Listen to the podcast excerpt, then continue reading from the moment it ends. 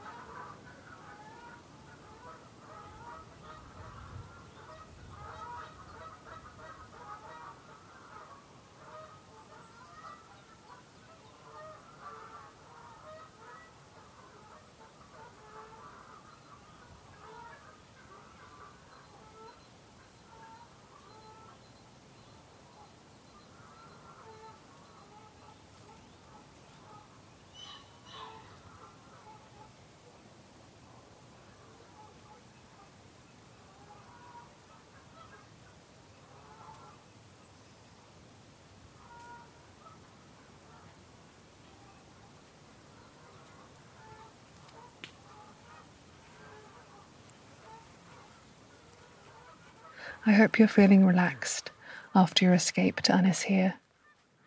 Join me next week for another chance to listen to the beautiful sounds of spring.